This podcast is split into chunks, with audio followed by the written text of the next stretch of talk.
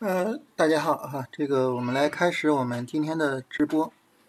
呃，首先，就像我在音频里说过的，就很不好意思啊，就是我们要把这个直播的时间来调整一下啊，我们调整到这个周三的六点啊，因为我自己的一个呃家庭情况的一个变化啊，就是我们这个这个这个。夫妻两个人啊，在家庭的分工方面的一个调整啊，所以呢，呃，有这么一个改变。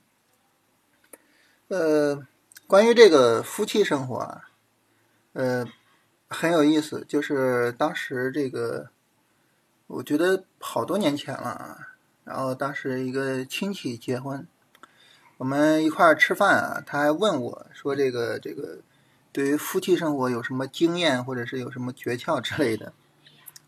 我当时跟他说了一点，我说我觉得夫妻，嗯，就怎么样共同经营好这个婚姻啊，共同经营好这个家庭，我觉得很重要的一点，就是一个相互的磨合、相互的妥协啊，就是永远学会双方共同往后退一步。就你，你不知道在生活中会遇到什么事情，但是你无论遇到什么事情，呃，无论如何，两个人终究要一块儿走下去啊。那既然说这个前提是确定的，那么，呃，这个相互的磨合也好，相互的退让也好，就是必然的。呃，就像我今天在音频里说啊，就是我有一个感受，就它很像我们做交易的时候，就设计交易方法或者是设计交易策略。就它是一个磨合的过程，就是你永远就想着，哎，我往前一步会怎么样，我往后一步会怎么样，就永远会这么想，就是去做这种试探啊，永远会是这样啊。所以呢，我觉得就是，呃，很多时候呢，就是我们做交易不用急于求成，这个事儿我我聊过很多次，为什么呢？因为在跟大家聊天呀、互动的过程中，我经常感受到。呃，就是我们给自己的压力比较大，啊，就经常感受到，就我们很希望说，哎，我今天开始做交易，然后我明天开始赚钱，啊，后天就开始稳定盈利了，呃，所以呢，我一直跟大家说，我们应该允许自己有一个成长的过程，啊，其实就是这么一个心得体会吧，就是我我们必须得允许自己有一个成长的过程，为什么呢？因为这个磨合没有办法一蹴而就。啊，磨合没办法一蹴而就，你永远需要试探着，哎，我往前一点点，往后一点点，是吧？永远需要这个试探，所以，呃，它永远需要一个过程。所以很多时候，无论是生活中、家庭上，还是工作中、交易上，我觉得很重要的一点就是，嗯，不要给自己那么大的压力啊。我们自己不要给自己这么大的压力，就是要跟大家闲聊一下这个这个事情啊，然后。关于这个条件上的磨合啊，我刚才看到刘云了啊。这个我们之前呃在新米团聊这个进场条件的时候啊，咱们常规的进场条件呢就是底部结构，但这个底部结构呢，我们经常呢就是说要等大盘的底部结构啊，等大盘的底部结构。你比如说大盘这个走势啊，三十分钟上下跌啊，反抽下跌。这肯定没有底部结构，对吧？肯定没有底部结构，没有一个明显的一个力度减弱，反抽下跌。好了，在这儿算是有底部结构。所以理论上来说呢，这个短线下跌我们要做进场的话呢，理论上啊，我们应该是在这儿做进场，对吧？这是我们常规的一个理解或者常规的一个交易处理方式，就是我根据大盘的底部结构去进场。但是当时呃，刘云就提出来啊。说这个可能不太对，为什么呢？因为强势板块它可能提前涨，就提前就飞了，所以强势板块它如果说提前的有买点，那这个时候呢，那么我们应该提前去买啊，不应该再去等这个大盘了啊。所以呃，当时呢，我们就说啊，这只要是这个大盘下跌充分展开了，这个时候呢，我们就去看板块。板块自身有买点，我们就按照板块自身的买点去做，是吧？啊，这就是一种相互相对来说比较激进的买入方式。这就是什么？这就是一个磨合的过程。但这个磨合它会一蹴而就吗？他会说啊，你说啊，我我我我提前进啊，太好了啊，每一次都能提前做到主线板块，每一次都能够比耐心的等大盘，然后赚到更多钱，可能吗？不可能，对不对？不可能。什么叫磨合？磨合就是它需要有一个反复的过程，啊，而且几乎肯定是反复的，这才是磨合呀，对吧？所以呢，我们就会发现，哎，有些时候我提前进了，哎，确实效果好，是吧？这个抓到主线了啊，但是呢，有些时候我们会发现有问题，啊，会发现有问题。什么时候呢？你比如说。效果好的时候就这种是吧？大盘大跌啊，我直接进，然后赚到钱，哇，好嗨呀！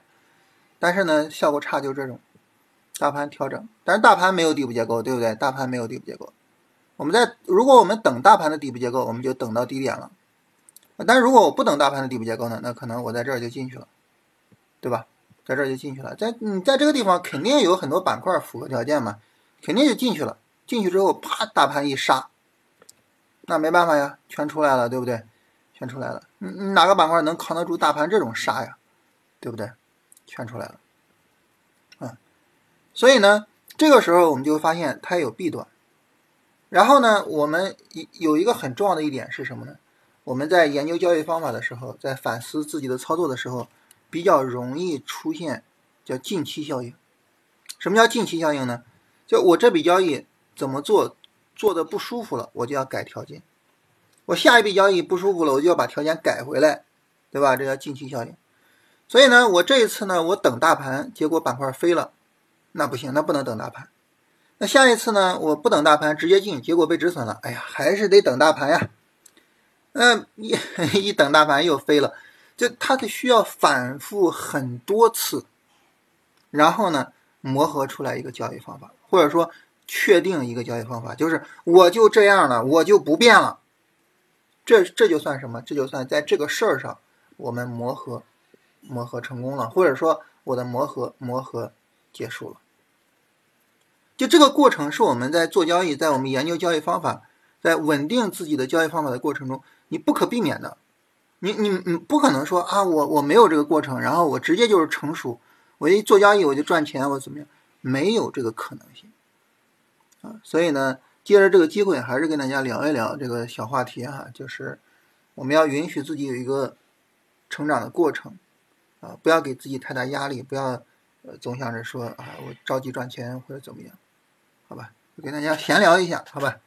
然后呢，咱们还是一样啊，先把市场大势和主线板块简单的过一下，然后来回答大家的问题啊。首先呢，就是市场的大势啊，市场大势呢，我在。呃，上周五的时候，啊，跟一位朋友聊天，这位朋友提醒了我一件事情啊，这个事儿呢，我也跟他，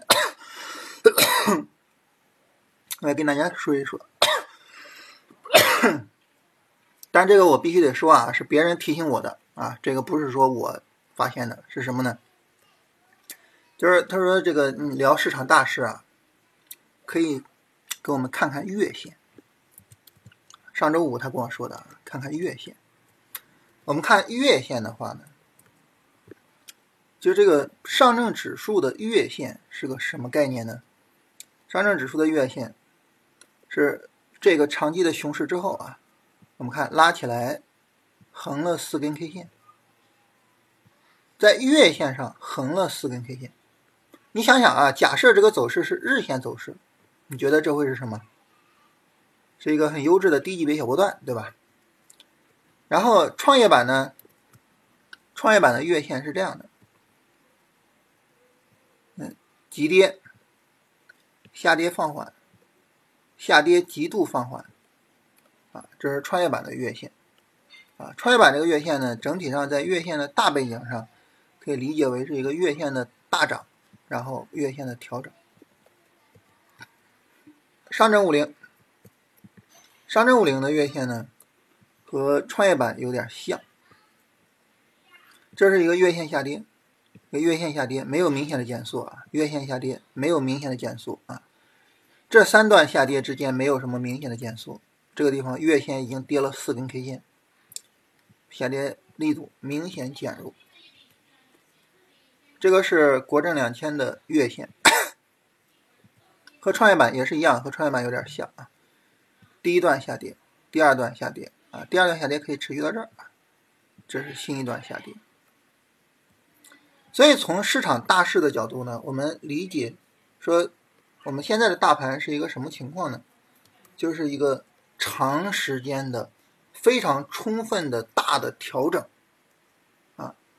这个长时间非常充分的大的调整持续了几个月的时间，大概三到四个月的时间，其实就是春节之后吧，就是春节之后，是吧？持续了三四个月的时间，然后这三四个月时间的下跌。在所有的大盘指数上，整体上呈现为月线的一个小的下跌 K 线，所以当时我这位朋友就问我说：“有没有可能月线上来一波？”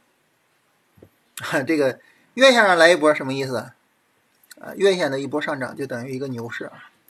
他意思就是说有没有可能来一波牛市？哎呀，我说这个事儿你不跟我说啊，我还真没敢想。但是你真要说月线上来一波，也真不是不可能啊，对吧？咱就不说多了，你来个三四个月的一个一个一个加速涨，是吧？也不是不可能。也就是走出来，比如说像这种上涨，也不是不可能啊，就是它走出来很正常啊。当然了啊，你比如说像创业板这个，它毕竟是一个就是刚刚经历一个下跌的背景。就是向下破位跌下去也很正常啊，但是呢，涨起来还真的不排除啊。我我之前的时候还真没有那么乐观啊。上周五跟他聊了一下，我觉得哎，这个走势乐观一点好像也无妨。所以呢，后面这两周的走势啊，对于我们来说还是比较重要的啊。怎么讲比较重要呢？就是看看上证指数能不能扛住三二二零，啊，有没有可能说扛住了三二二零之后，哎，就开始往上走，甚至向上突破三千四了，是吧？然后创指呢，有没有可能突破这波二二二零，啊，二二零这个位置有没有可能守住？守住呢，向上突破，然后五零呃，上证五零的话就是两千六左右。然后创那个国证两千的话呢，它没有什么特别的位置，啊，它不像这个上证指数五零还有创业板，就是这个底部的这个位置特别的清晰，所以这是后面后面几周我们重点要关注的事情。如果市场真的往上走的话，这个时候呢，我们对于整体的行情的级别可以高看一眼，啊，我们不用想着说。啊，这个市市场今天涨了，然后明天就见顶或者怎么样啊？就是不用有这个想法，就是对于啊，对于这个，对于这个未来的一个大势，如果说真的往上拉的话，我们可以高看一眼，可以高看一眼，好吧？这是整体上这个情况。但是如果说我们就考虑下周的话呢，其实比较重要的就是创指。创指呢经历了这么一个很稳定的一个下跌，然后呢一个稳定的下跌之后的一个底部构造啊，经历了一个这么一个走势啊，在经历了这么一个走势之后呢，那么现在呢是三十分钟一个上涨 N 走出来，就看它有没有可能啊强有力的往上走，就是最起码的首先把这个突破过去啊啊，首先把它突破过去，大概在二三三零左右啊，首先把它突破过去。然后看看能不能展开新一轮上涨，这是下周整整体上来说比较重要的东西，好吧？这是整个市场大势。然后主线呢，我们现在呃能够跟踪到的主线有这么几个方向啊。首先是军工的方向，军工这里边呢，航空和船舶是比较强的，呃，尤其是航空还在相对低位。第二个方向呢是新能源的方向啊，保险这个方向可以几乎可以删掉了。啊，然后新能源的方向，新能源的方向呢，走的最强的就是这个高压快充，啊，然后其他的光伏、锂电、锂矿啊，都可以去跟一下。锂矿呢是一个涨价逻辑啊，最近涨价涨得也挺凶的。然后呃是医药这个方向啊，医药这个方向呢，主要是目前主要是新冠药，啊，最后呢就是电力这个方向啊，火力发电还有虚拟电厂这个方向。所以整体上来说比较强的就是军工。新能源、医药、电力四个方向啊，这四个方向是我们要跟踪的重点。其他的方向，呃，可以等后面出来再说。我们暂时的可以先放一放啊，等后面出来再说。就是这四个方向，就后面的短线很有可能这四个方向跟踪好了，利润就很充分了啊。所以重点的把这几个方向好好的去跟踪一下。其中呢，军工这个方向呢，首先是被船舶带动啊，船舶带动。我们看这个在节前，在在大盘大跌之前啊，其实就有一个这么一个上涨的态势，或者说想要上涨的这么一个欲望，但是被大盘给啪给干下来了。但是最近这两天呢，大盘稍微的一好转，马上再度涨起来，所以这个方向非常强啊，好好跟一下。这里面呢，航空是在底部的板块，我们看这个航空当时是没有跌破这个低点的啊。然后非常非常强的一个走势，所以这是一个方向啊，需要去跟。然后新能源的话呢，也是在底部走强啊，在底部走强。然后这个锂电我们看已经横了几天了啊，主要是大票在横啊，小票其实都在往上冲。锂矿呢是受益于涨价，然后呢刚刚开始涨。所以整体而言啊，这个新能源是从底部开始慢慢的凝聚市场人气，啊，它现在还处在一个市场人气的凝聚过程之中，还没有爆发啊，不像军工似的，就是已经开始爆啊，这个方向还没有爆。然后医药的方向呢，主要是新冠药啊，因为这个呃开始又有一些新冠病人啊，所以新冠药呢在走强啊，但是整体上和新能源一样，还在底部区域，还没有爆。啊，估计还会给我们调整机会，啊，然后电力的话呢，相对偏高，啊，我们看首先这个火力发电啊，相对比较偏高，是吧？然后虚拟电厂大涨了三天之后呢，位置也比较偏高，偏高呢，呃，有一点就是可能不太好做了啊，但是还有一点就是说明它足够强，所以有回调该做还是正常做，所以整体来说呢，这四个方向又可以分成两组。第一组呢是军工和电厂，呃和这个电力，呃那么相对偏高一点。第二组呢是锂电和医疗医药，整体上还在底部凝聚人气，啊整体上就是四个方向两组，啊这这是我们后续要跟踪的重点。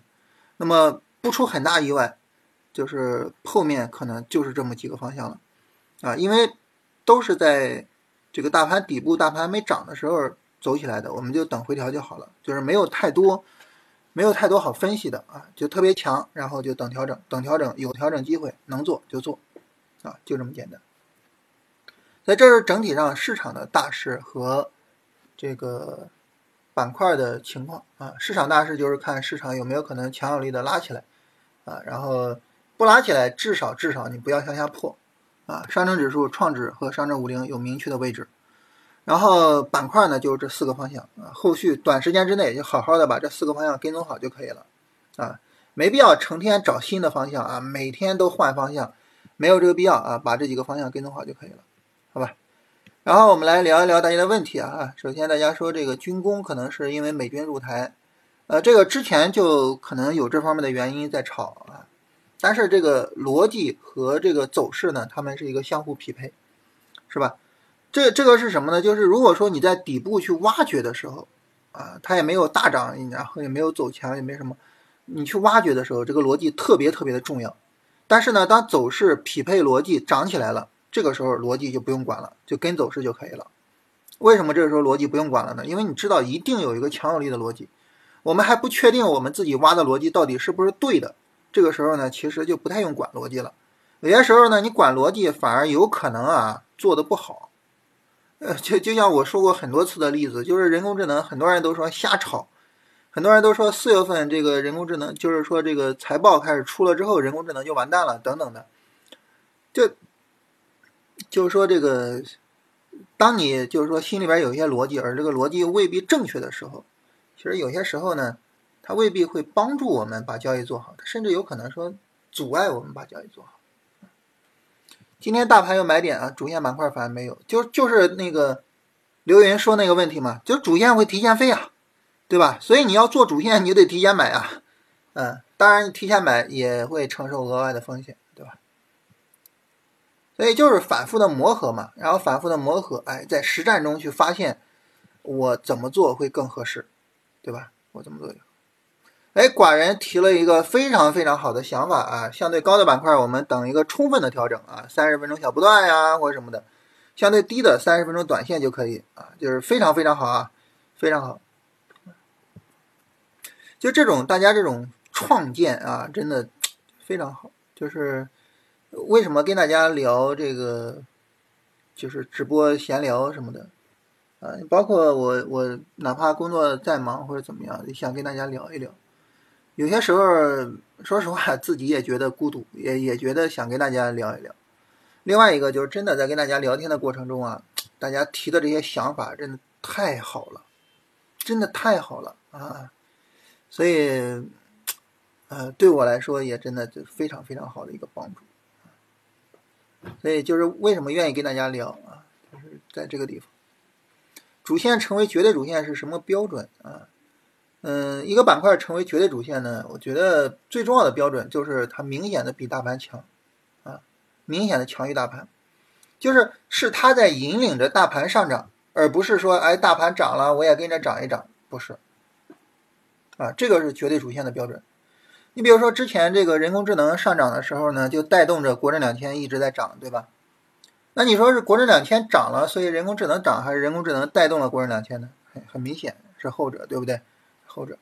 那么新能源呢？它这两天是没什么表现啊。如果说新能源一旦有表现，那创业板一定是上涨的。那你说是创业板上涨带动了新能源，还是新能源上涨带动了创业板呢？答案也是显而易见的，对吧？所以呢？一个板块成为绝对主线，它的标准就在于它提前大盘上涨，提前大盘强有力的上涨，然后呢带动着或者引领着大盘涨起来，这就是绝对主线最重要的标志。所以呢，绝对主线，嗯，它的见底应该是要么提前于大盘，要么同步于大盘，它不可能比大盘晚。所以这也是为什么就是呃刘云提出来，就是说我们。可以不用太去管大盘的买点啊，只要是板块自身有买点就好了。我觉得很有道理啊，非常有道理。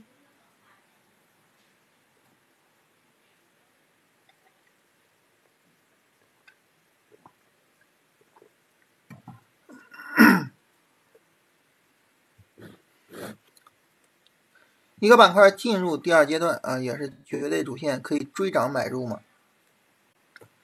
这个。首先啊，我得跟大家承认，就是追涨买入这一块我没有经验啊。我有经验的就是龙回头，对吧？我有经验的就是回调买入。你比如说这个虚拟电厂这个走势啊，说实话，这个走势我没有跟踪到，然后我也没有做到啊。就首先实事求是的说这一点。然后虚拟电厂这个走势呢，你要让我去做的话，你比如说在这个地方调整让我进去，那我毫无疑问肯定能进去。但是呢，你说在上涨的时候怎么进呢？我就不知道了。所以这方面我只能说我没有经验，然后我也没有处理办法。这个高点是幺零五五，突破幺零五五之后怎么进呢？它在早晨突破的幺零五五，这怎么进呢？我实在是没有经验。这个方面就是有一些就是说做龙头的交易方法，是吧？追涨的交易方法，我觉得可以和那些交易方法去交流一下。我我我是我我是搞不了这个东西。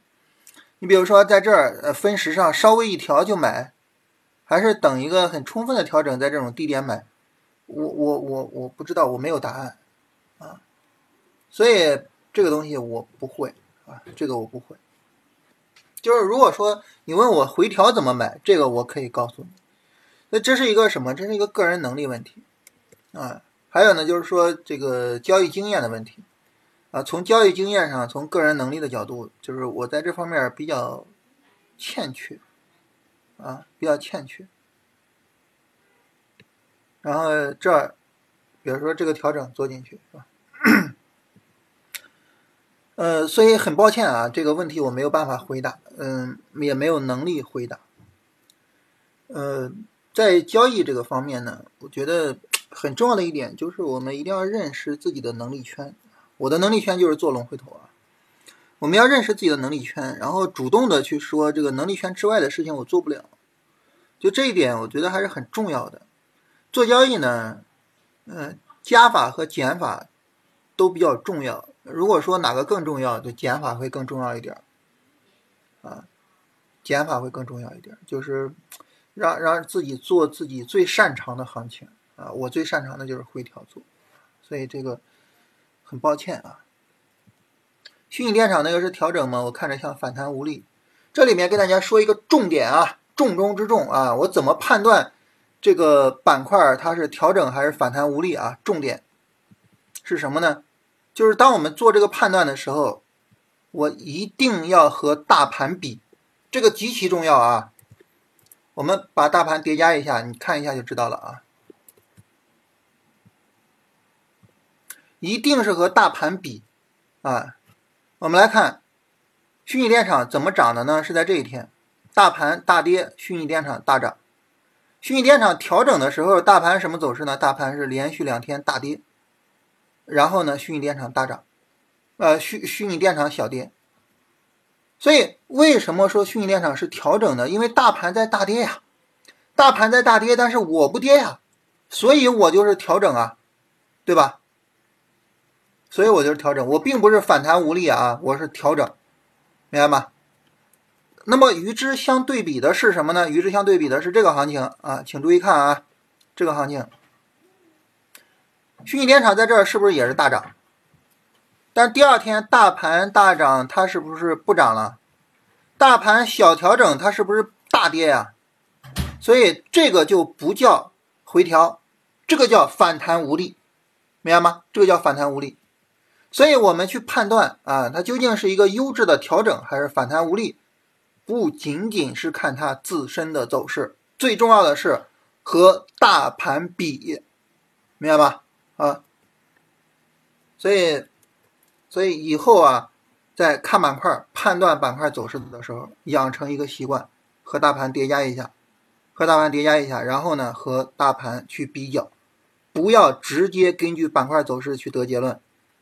啊，直接根据板块走势得结论，你的结论可能是错误的，啊，所以这个走势不是调整调的小啊，是反弹无力；这个走势不是反弹无力，是调整调的小，好吧？大家说呢？我怎么和大盘叠加呢？我们看点右键啊，这儿有一个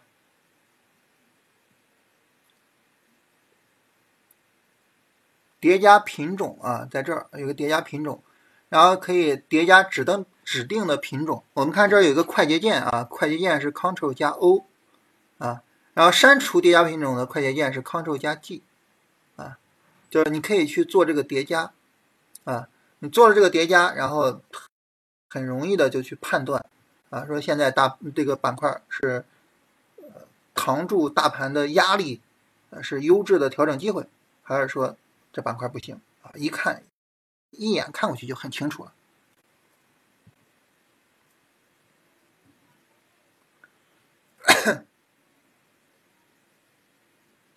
今天大盘回调啊，这个抗跌的板块光伏没有回调，能不能买入？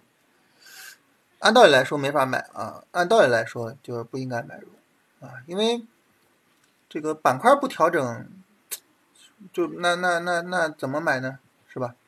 但这个这个也存在着一个区别啊，就是光伏呢，实际上就个股走得好，但是呢大票还是不太理想。你包括光伏的 ETF，其实也不是太理想啊。我们看，就是还是在持续调整，对吧？所以你从 ETF 的角度，或者从大票的角度，其实这个光伏还是在延续调整的。所以如果说呢，你说你买大票，或者说你买 ETF，我觉得这个可以啊。但是呢，上涨的股票就不要再去追了啊，因为上涨的这个股票呢，呃，在持续拉，就不要去追了啊。因为你说不好，它明天究竟是说 ETF 也好。大票也好，结束回调上涨，还是说，呃，怕直接崩了？你说不好啊。所以昨天买是合适的，今天买 ETF 和大票可以，但是呢，今天上涨的不要追啊，就这个意思。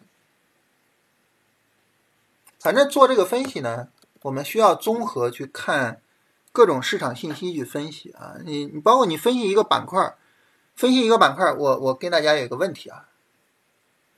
大家跟我说，就是说你分析板块需要分析哪些内容？啊，大家可以回答一下这个问题啊，就是你你先自己琢磨琢磨啊，分析板块我们需要分析哪些内容，你自己琢磨琢磨。哎，这个问题你要琢磨清楚了，你后边分析板块就好分析了，是吧？哎，大家琢磨琢磨，然后回答一下。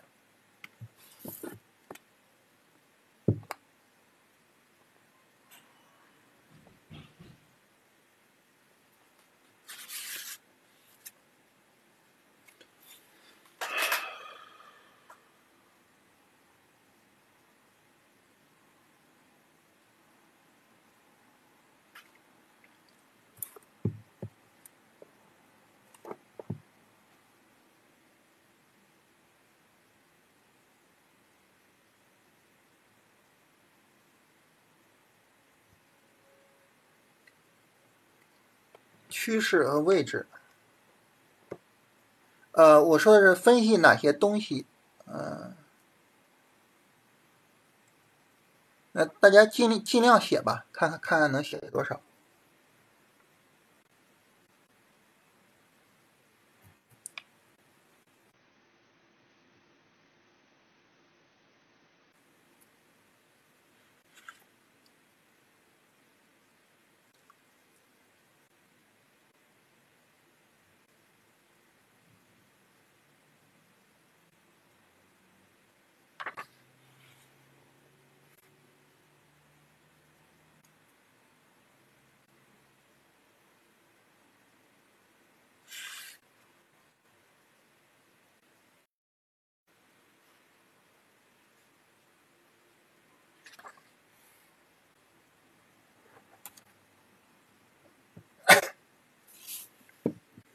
大家说的这些都非常好啊。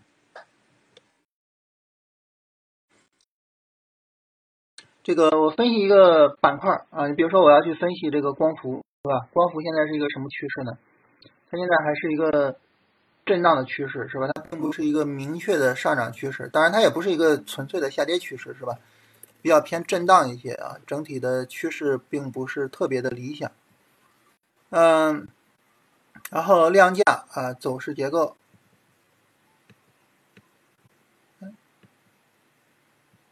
然后比价关系啊，消息政策，这里的比价关系就就是大家说的这个强于大盘还是弱于大盘是吧？然后消息政策其实就是从逻辑的角度去看啊，这个板块有没有逻辑？这个板块的逻辑是不是强是吧？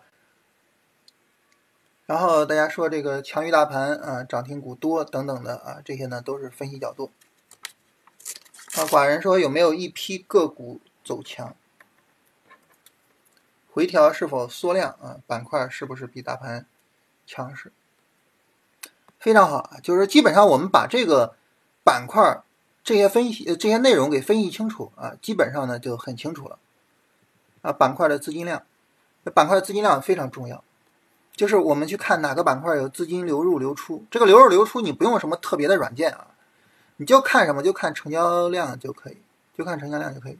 你比如说军工最近这个上涨，下跌明显缩量，然后上涨就放量了，是吧？明显的有资金在流入，啊，就下跌的时候已经没有人卖了，对不对？然后呢，像船舶前面这个上涨，明显的资金流入，它第一天涨的时候，第一天上涨的时候就明显的有资金流入。对吧？明显的有资金流入，然后后续呢，其实就是持续的有资金流入。那么在持续有资金流入的这种走势的情况下，它的行情没有办法很快的结束啊。那么因为行情没办法很快结束，所以这个时候呢，那必须有新一轮的行情驱动。我们看保险这两天上涨，明显的资金流入，然后调整的时候缩量啊，资金没有流出，所以就会再来一波啊，就是会再来一波。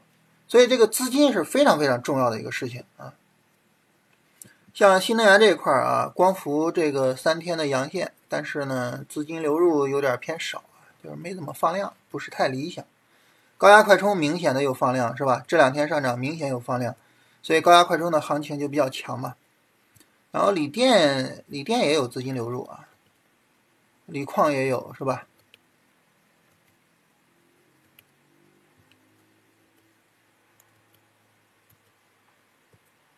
虚拟电厂这三天的资金流入很明显，对不对？然后火力发电的资金流入也很明显，啊，就非常非常明显。所以这个是一个非常重要的分析方向啊，大家说的非常好，涨幅啊、涨停和资金买入的情况啊，就是说的都很好啊，都非常好这些内容。就整体上来说呢，就是我们对一个板块的分析呢，就是从这些角度上去做分析。那么这些角度的分析呢，我额外的跟大家增加一个角度啊，这个角度我没有看到大家有人提出来啊，所以我跟大家就是增加这么一个角度来聊一聊。什么角度呢？就是个股的选出率。什么叫个股的选出率呢？就是首先呢，你这个板块你肯定有你的股票池啊，这个股票池无论说基本面好，还是说呢从走势的角度它走的比较好，无论怎么样，你一定有你自己的股票池。然后呢，你一定有你自己的选股条件，对吧？有股票池，有选股条件，这个时候呢，就是说你这个个股，就是说，嗯，你就看看你能选出来多少个个股。如果你在一个板块里面能够选出的个股比较多，就说明什么？说明这个板块的个股选出率比较高，那这个个股走出行情的可能性就怎么样呢？就比较大，对吧？因为你得相信你自己的选股方法嘛，对不对？反过来呢，这个板块你怎么选都选不到股票。然后你说我就是看好这个板块，我就是去做这个板块，你不觉得就是有点奇怪吗？对吧？关于板块这个分析的角度啊，跟大家聊这么一个角度，就个股选出率这么一个角度。咱们刚才聊是聊什么问题呢？就大家问说光伏今天上涨，我能不能做，是吧？其实就是你看你的个股选出率。如果说呢，你发现哎，你今天你选的光伏的个股今天普遍还在调啊，光伏这个我觉得还是能跟的，还是能做的。那好，那就说明。就根据你的方法是吧？那光伏没问题，对不对？没问题啊。那反过来呢？如果说个股的选出率选出的，就是选不出来走势了，选不出来能做的了，那你做它干嘛？对不对？不要勉强去做。所以个股选出率很重要。你看大家提的这个问题，就很明显的说明了这个情况，是吧？锂电三十分钟小波段，但是个股找不到，怎么办呢？怎么办？不办，对吧？不办嘛，对不对？不做呀，啊，不做嘛，对吧？那么板块三十分钟小波段，个股找不到这种走势，说明什么？说明板块受大票的影响大。我们来看啊，锂电池啊，今天指数涨幅零点零九，平均涨幅零点七七，说明什么？说明这个大票它的走势在影响指数啊，对吧？小票走的不是这样的。我们来看这个指数啊，这个锂电的一个指数，这个指数呢是指数涨幅和平均涨幅是一样的。你能看到，首先呢指数在低位是吧？再一个呢就是个股今天其实在上涨，对吧？所以这就说明什么？个股和指数走势偏离。那这个时候你说你是以指数为准还是以个股为准？当然是以个股为准了，对吧？你选不出来个股，你硬做嘛，对吧？你怎么做？没法做。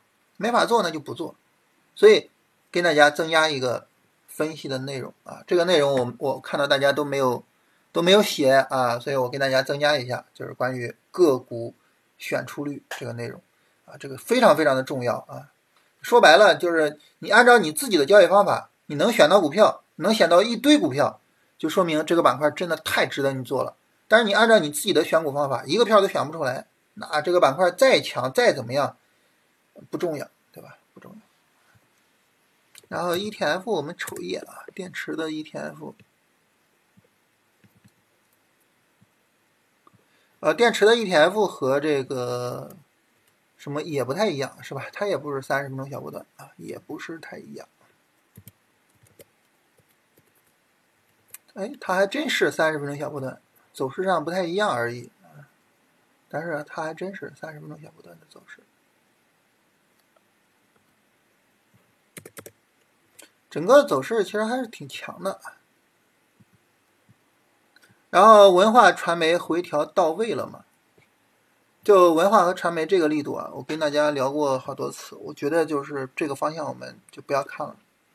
你包括今天这个这个游戏跟传媒一涨啊，今天又有朋友问我啊，说这个游戏跟传媒这个事情，我我的观点就是暂时的可以先放一放，先不用看它。除非什么呢？除非它走出来非常奇怪的走势，就是说就直接微起来，然后一个至少一个三十分钟小波段调整，就是跌不下去，到时候再说，啊，到时候再说。也就是走出来什么走势呢？给大家瞅一眼啊，这个我们看基建当时是中特估的重点的方向，对吧？然后呢，基建呢曾经一度啊有过一个深调啊，也就是这个深调，对吧？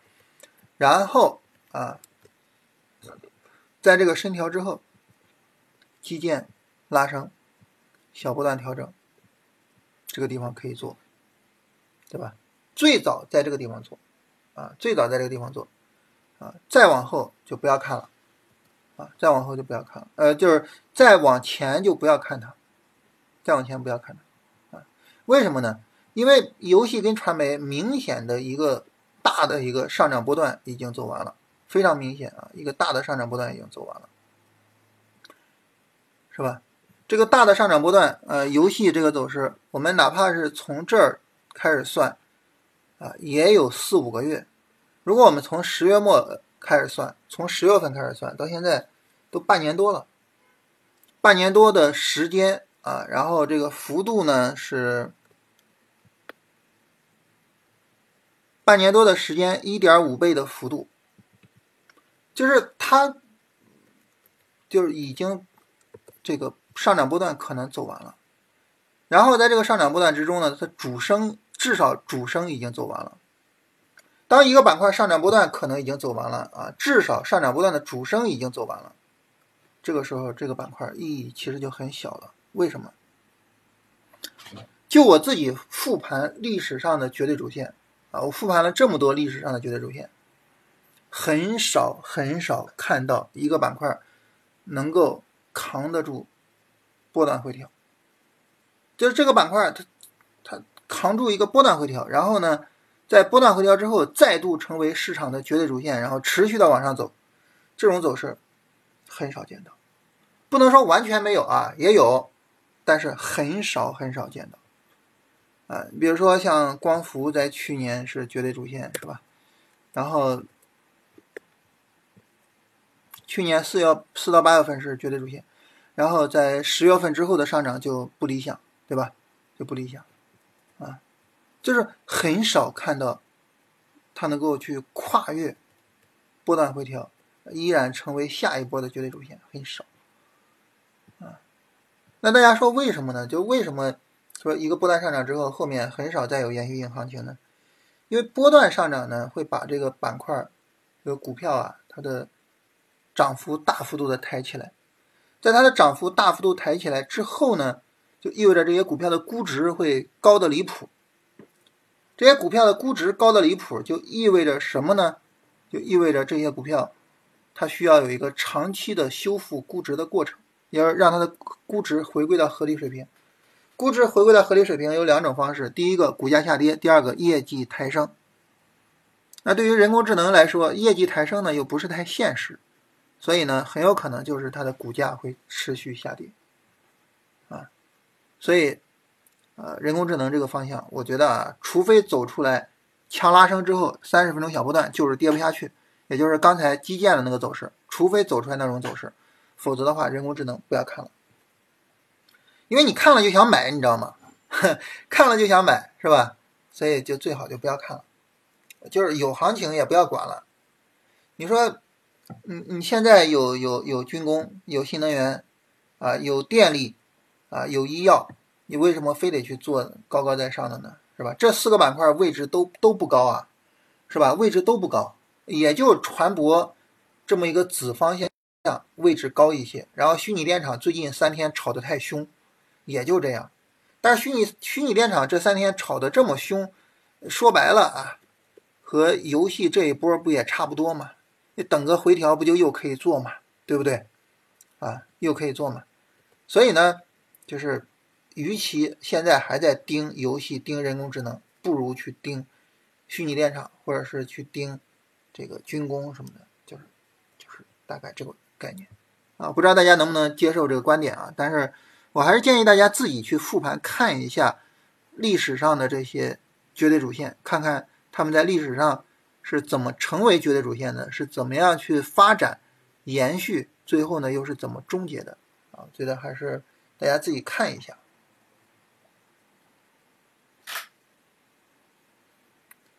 今天很多板块走这种反弹走势啊，看着好像 CPU 今天也是反弹的，是吧？呃，CPU 都突破三十分钟前高了，对吧？啊，也是反弹的。但是这个呢，就属于就是就就是说这个问题啊，就是一个波段上涨消耗太大啊，所以就是它没有一个三十分钟小波段的下跌跌不下去这种走势，没有必要去跟。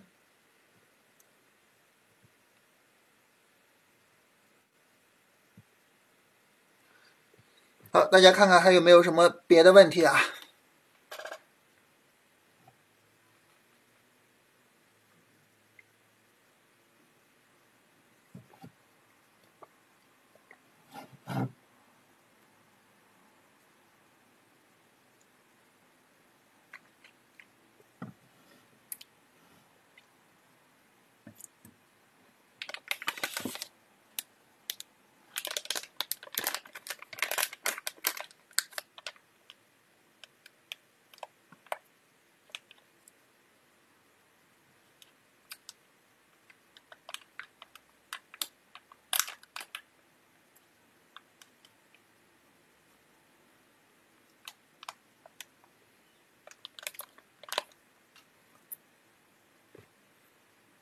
互联网电商，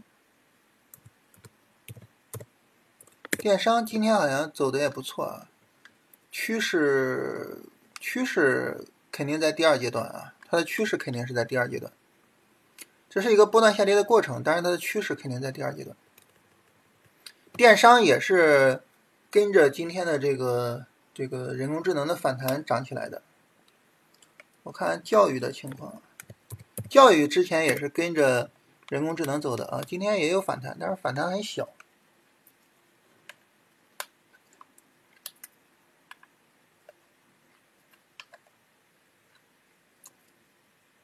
板块龙头肯定有风向标的作用，是吧？就是那些高标股，呃，肯定有风向标的作用。他们，呃，如果说没有调下来，可能这个板块还能持续的走啊。他们如果说要是扛不住了，可能这个板块就不行了。主线开始的比大盘早，结束的比大盘晚；板块龙头开始的比板块早，结束的比板块晚。啊，就是有这么一个，有这么一个时间上的这么一个特性吧。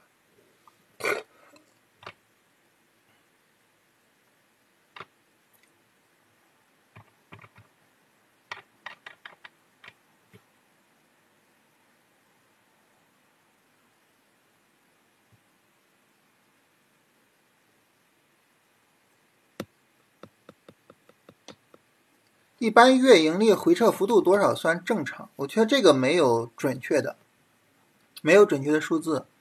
嗯，你可以跟大盘去对比啊，就是如果说回撤的幅度在大盘的，比如说两倍以内吧，我觉得都算正常啊。如果说超出了大盘的两倍，可能回撤有点多了啊。在大盘回撤幅度的两倍以内，我觉得都算正常。那大家说为什么是两倍以内呢？啊？呃，因为咱们做的是个股呀，个股的弹性比大盘大，对吧？大盘跌百分之十，那个股跌百分之二十很正常啊。所以我觉得就是说，在大盘的两倍以内都算正常。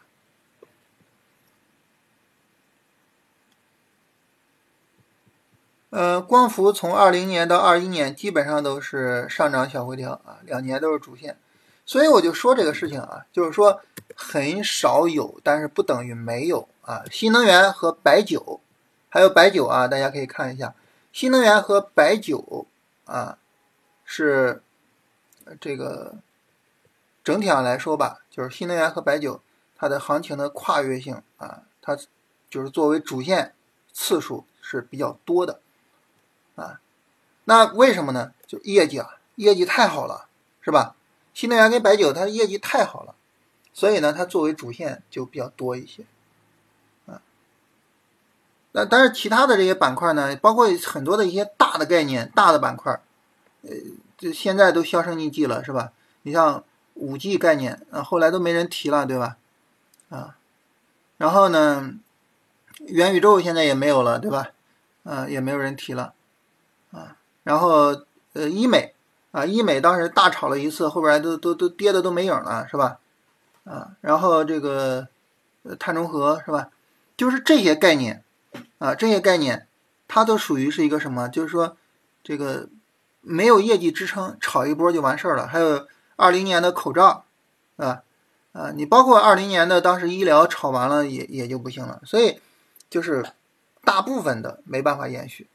一小部分能延续，但是这些能延续的都有一个特征，就是业绩确实是好，啊，然后白酒业绩确实好，然后呢，新能源的业绩确实是好，没办法，那么好的业绩是吧？那么好的发展前景，啊，市场给它连续的让它做主线啊。但是即便如此呢，我们也能够比较清楚的看到啊，它的一个修复过程。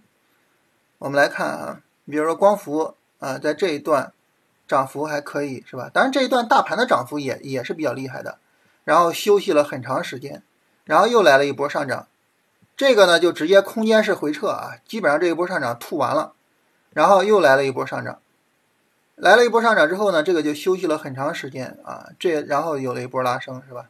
然后又一波吐啊，基本上把这一波拉升吐没了，然后又一波主升，然后这儿是休息，这个过程中谁涨得好呢？就是。呃，周期涨得好啊，资源股涨得好啊，所以当时都在炒涨价概念，是吧？然后这儿有一波主升，有一波主升，然后就一直休息到现在。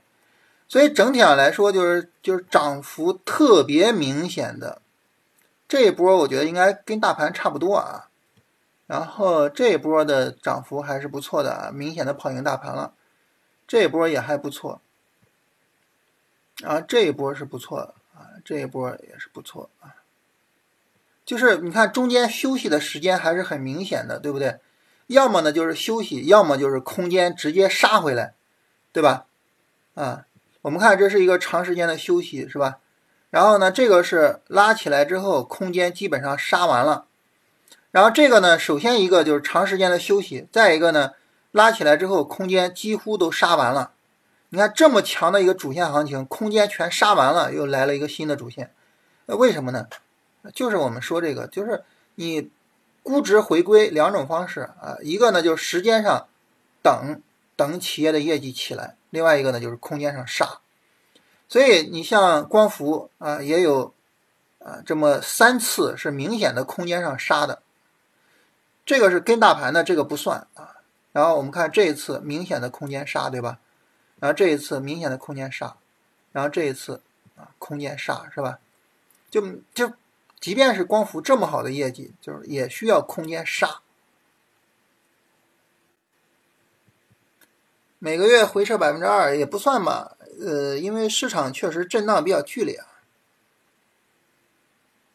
直播的主题就是闲聊啊，咱们直播的主题在这放着呢啊，最前面啊，闲聊啊，就每天闲聊聊一聊。大家这个周六是吧？就这么一个，不是六点钟啊，六点钟这么一个时间，你说咱能干啥呢？就是闲聊呗。来的都是朋友是吧？主观上觉得中特估是炒一波还是持续时间比较长？我觉得啊，持续时间会比较长，但是换子板块啊，持续时间会比较长，但是换子板块。也就是说，就是它会炒，会持续的炒，但是呢，不是呃再掉过头去再去炒基建，啊，不是，它会换子板块。你包括军工，大家有看玄股宝写的军工的逻辑吗？军工什么逻辑啊？中特估提升估值，对不对？啊，所以会换板块，啊，它是会持续炒，但是呢，会换板块。